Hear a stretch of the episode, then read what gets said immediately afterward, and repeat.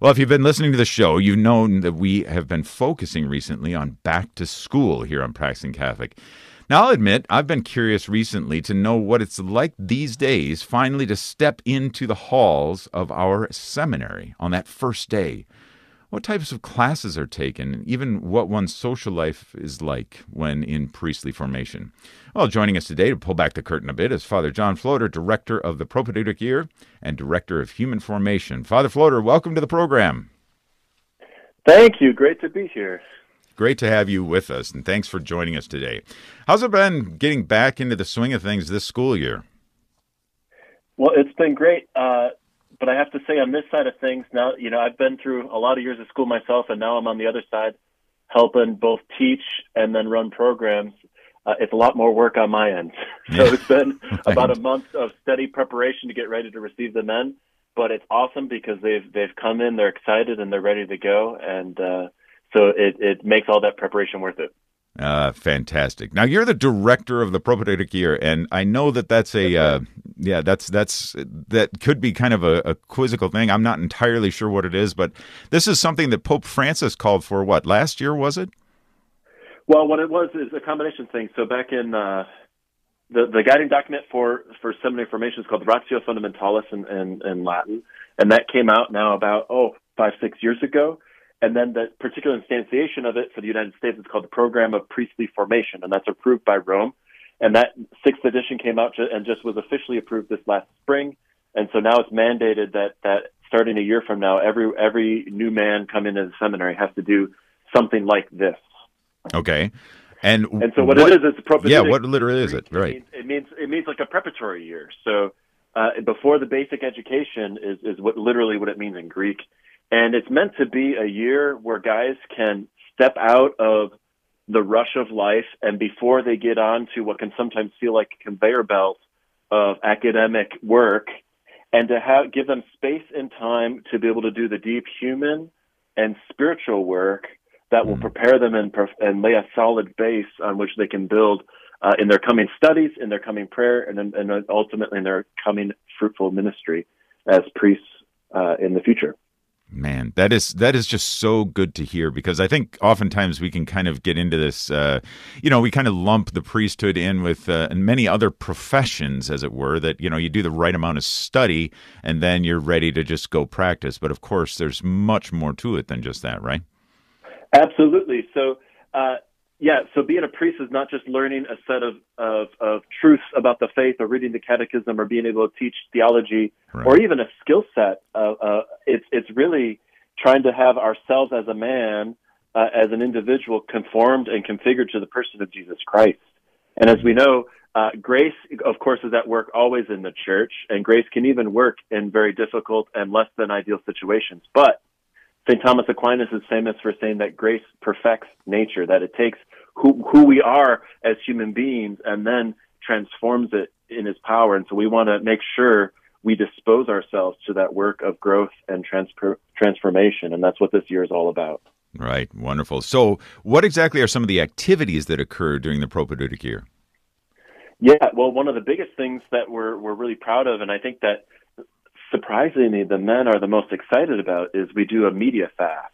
So that means mm. for for you know starting this last weekend all the way up through uh, mid May, these men will not have access to screens or electronic devices, computers, internet, any of that, except for one day a week. We'll let them call their mom and check some email, but otherwise they they kind of do a detox from our modern technology. So no no media, no Facebook, no no YouTube, no movies, no nothing except things that we choose to do deliberately together.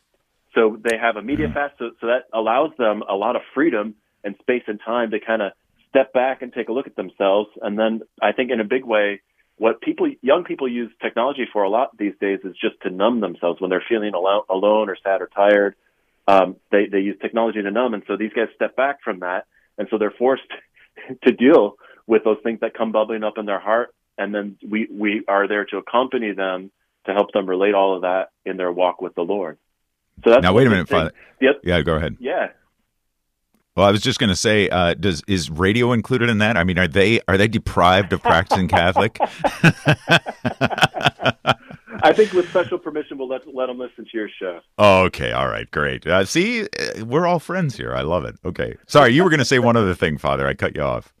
Yeah, no, it's okay. So, so um, yeah, it's it's just it's just really important for them to be able to step back, and I think the guys are mm-hmm. hungering for it because they realize just how scattered they feel, and and that they they do notice that they kind of run to this, and then they look at their watch or look at the clock and see where the time has gone, and realize that mu- not much has happened. And so, this is just then to learn to listen to the to what's actually going on inside of them, and really let the the Lord then be a part of that.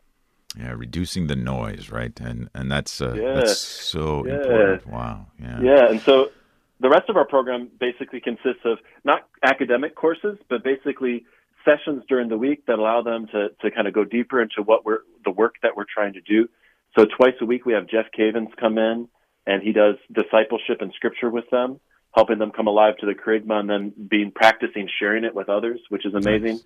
The guys will meet with Father John Vanderploeg, who's uh, our director of spiritual formation. Mm-hmm. He teaches them about the life of prayer, the life of discernment, um, all that kind of stuff. Uh, twice a week we have Father Pietro Rossotti, who's a local priest here, and he uh, teaches them basically Catholic great books. So we look at at some of the best of literature out there and, and reading it from a Catholic perspective to awaken the man, man's imagination, mm. um, and and uh, basically to recognize that that you know all of creation, all of all of what's good in culture and society today, ultimately is uh, a part of God's plan and directed towards God. And so to be able to to think seriously about that and meditate deeply upon that, and then. Mm twice a week we do human work. So Paul Ruff, who's our staff psychologist, works with the men and just go through, you know, how how they look at anxiety, how they look at depression, the thing, the dynamics of their family, and do that deep kind of interior human work.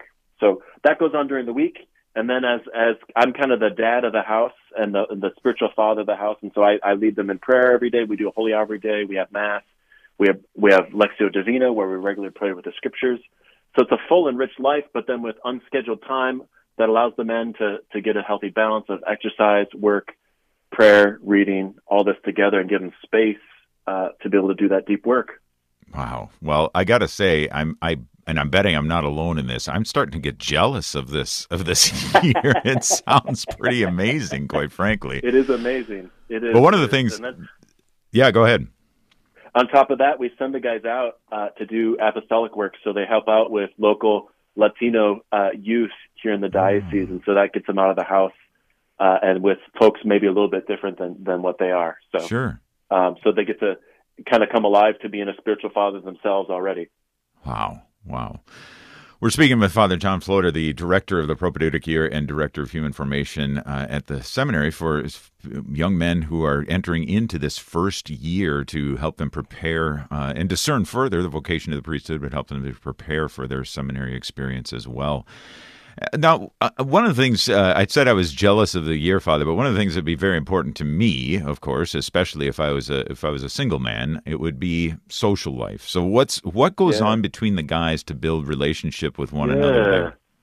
Well, that's one of the one of the blessings. So we live in we lease a convent from a nearby parish here, and so it's it's a pretty small build, building we're in. The, the the the men are living the the nuns' old cells, and so uh, they can't really hang out in their room. There's not really space to do it. So we have a couple different common rooms.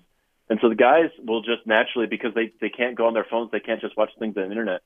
They actually have to look for things to do with their time. And so they'll be hanging out together frequently. And so, but we deliberately build all community activities and brotherhood throughout the midst of it. I don't let the guys use a dishwasher. So they have to, have nice. to do, uh, all the washing by hand. They have to do all the chores in the house together. And we have teams where they work together. We do periodic work days. So just last week we went out to the Pro Ecclesia Sancta Sisters compound down in Bloomington and we did about five hours of, of, of, of yard work for them, cutting down trees and cutting up trees, hauling brush, things like that. So, uh, working together to build that relationship with one another. Um, and then, uh, with, with no technology, the guys play a lot of board games. And so, uh, mm. we do a lot of things like that. Guys will go for rosary walks. Um, and I know some guys just actually go out they've had experience working with the with the poor, and so they they'll just go out walking the streets and see who they encounter and and pray with the the homeless and the poor that they meet along the way. So mm. all of that wow. stuff kind of combined, but it's it's really a life together and a life of brotherhood uh, there, and then I'm with them all the time. Just about I eat three meals a day with them, and then our key hallmark kind of community event is Saturday nights. Uh, we uh, take turns cooking for the whole house. So I got 16 men in my house, and so we take turns cooking for everybody. And then we we have dinner together, and then we do a little sharing of graces, just reflecting on the week and sharing out loud and articulating out loud where God is at work in my own heart and where He's been present and blessing me this last week. And then we just ha- spend the rest of the night together. So last week I started off with the first one, so I cooked the men all steak, uh, made some big old ribeyes for them, oh, and man. then we did a beautiful sharing of graces, and then we had a little bonfire out back. So um, our, our community life is mostly with one another, um, and I think for the men, it's it's uh, just life giving having other men who are striving for the same thing, striving for the Lord, and ultimately striving for priesthood. Sure. Do the guys uh, do the guys play sports at all? I mean, do they do they? Uh, Absolutely. Have, so yeah, yeah, so like yeah, so the, there's a, this year I got a set of guys who are big basketball guys. So thankfully, the parish where we're close to where we're living there, St. Mark's uh, in St. Paul, they let us use the gym uh, when when other folks aren't using it. So the, yesterday we had about a you know ten of the guys were out there playing basketball in in the gym there. A lot of guys love running and biking together, um, and so things like that. Uh, the guys absolutely are out there doing. Wow. Now, this is, as you mentioned, it's it's ongoing discernment as well. And uh, have you yes. seen some some fruit from that already? That that's you know, it's guys Absolutely. are okay. Guys are starting to get a sense of better of this. Yeah, I yeah. think the Lord is, or perhaps the yeah. Lord. No, I don't think the Lord is calling me to this. Right. Well, so one of the challenges that can happen for for folks is if you're if you're just d- taking classes all, all along the way, it's hard to actually have the the the freedom to to discern, and then actually just the space and quiet and silence to hear the voice of the Lord. And so, with the media fast and just the the the simple human life that we live in our house, it's allowed for that quiet to hear the voice of the Lord. And then we also have retreats along the way. So the guys do about two, three retreats uh, along the way. Uh, they have a spiritual director. They have have all these pre- all these folks accompanying them, and so it, that allows the man to hear the voice of the Lord and, and really discern is, am I here just uh, because I have a love for the priesthood, or is in fact God calling me to be a priest? Ah. And so last year I had 16 men in the house, and three of them at the end of the year, uh, it was discern. Yeah, they discerned that this wasn't for them, that God wasn't calling them to be a priest, and that they want to go and get married. And we blessed them and honored them, and it was a great discernment, and it was a joyful mm-hmm. thing. And the rest of the men, I think, were were more solidified even in their own priestly call. And so now they have a renewed energy this year. Yeah, and I got to say for the for the guys who uh, decided that God was not calling to this, praise God, right? Praise God that Amen. they are following the will of God in their lives. I mean, that's Amen. that's what it's all about. Fantastic, Father. Uh, just a couple minutes left here, but uh, just wanted to get your take on if if a young man happens to be, or maybe not so young, I don't know, but if a young man is listening to the program and uh, thinking, "Wow, this is sounding intriguing," how or what what should he do? How can he find out more? Yeah, so he should reach out to uh, his vocation director. So for St. Paul Minneapolis, the Archdiocese of St. Paul Minneapolis, that's Father David Blume, and so he's the he's the first point of contact uh, as far as any kind of official process. So he's the one you have to go through, and the diocese ends up ends up having to sponsor you before you get referred to us or sent to us as a seminary. So it's not like you just sign up for seminary. You go seek a diocese, uh, a place for which to study to be a diocesan priest mm. and then they send you to where they want you to be. And so it, it's a mutual discernment process uh, along the way. And so that's what they should do.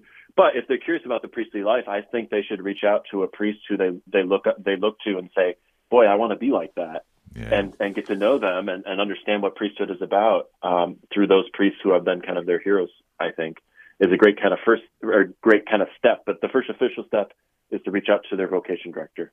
Got it. Wonderful. Well, Father Floeder, it's been a joy speaking with you. May we have a blessing from you before we go? Absolutely. Well, Lord God, we give you thanks and praise for the many blessings you give to us, and especially the great gift of the priesthood. Pour forth your Holy Spirit upon your church. Renew the hearts of priests who are in service. Call forth and raise raise up new priests who are hungry for your will, who are hungry to serve you and hungry to share your love with all those who they meet. And may the peace of God, which is beyond all understanding, keep our hearts and minds in the knowledge of God and His Son, Jesus Christ. And may Almighty God bless all of you in the name of the Father, Son, Holy Spirit. Amen. Amen. Father Floeder, again, thank you so much for being on the show today and for all that you do. God bless you. Thank you. Likewise. If you are looking for more information on what's involved in vocational discernment and seminary formation, two websites to check out. Go to 10,000 Vocations, that's the number 10,000, then vocations.org for help in discerning a priestly or religious vocation. And then you can also check out SEMS SP, so it's S-E-M-S-S-P dot org for all sorts of information on the seminaries of St. Paul, the propaedeutic year, and how to get involved. Coming up, have you ever thought that abortion discussions are always fated to descending into shouting matches? Well, there is a way to defend life with clarity and charity. Stay with us to find out how. We'll be right back.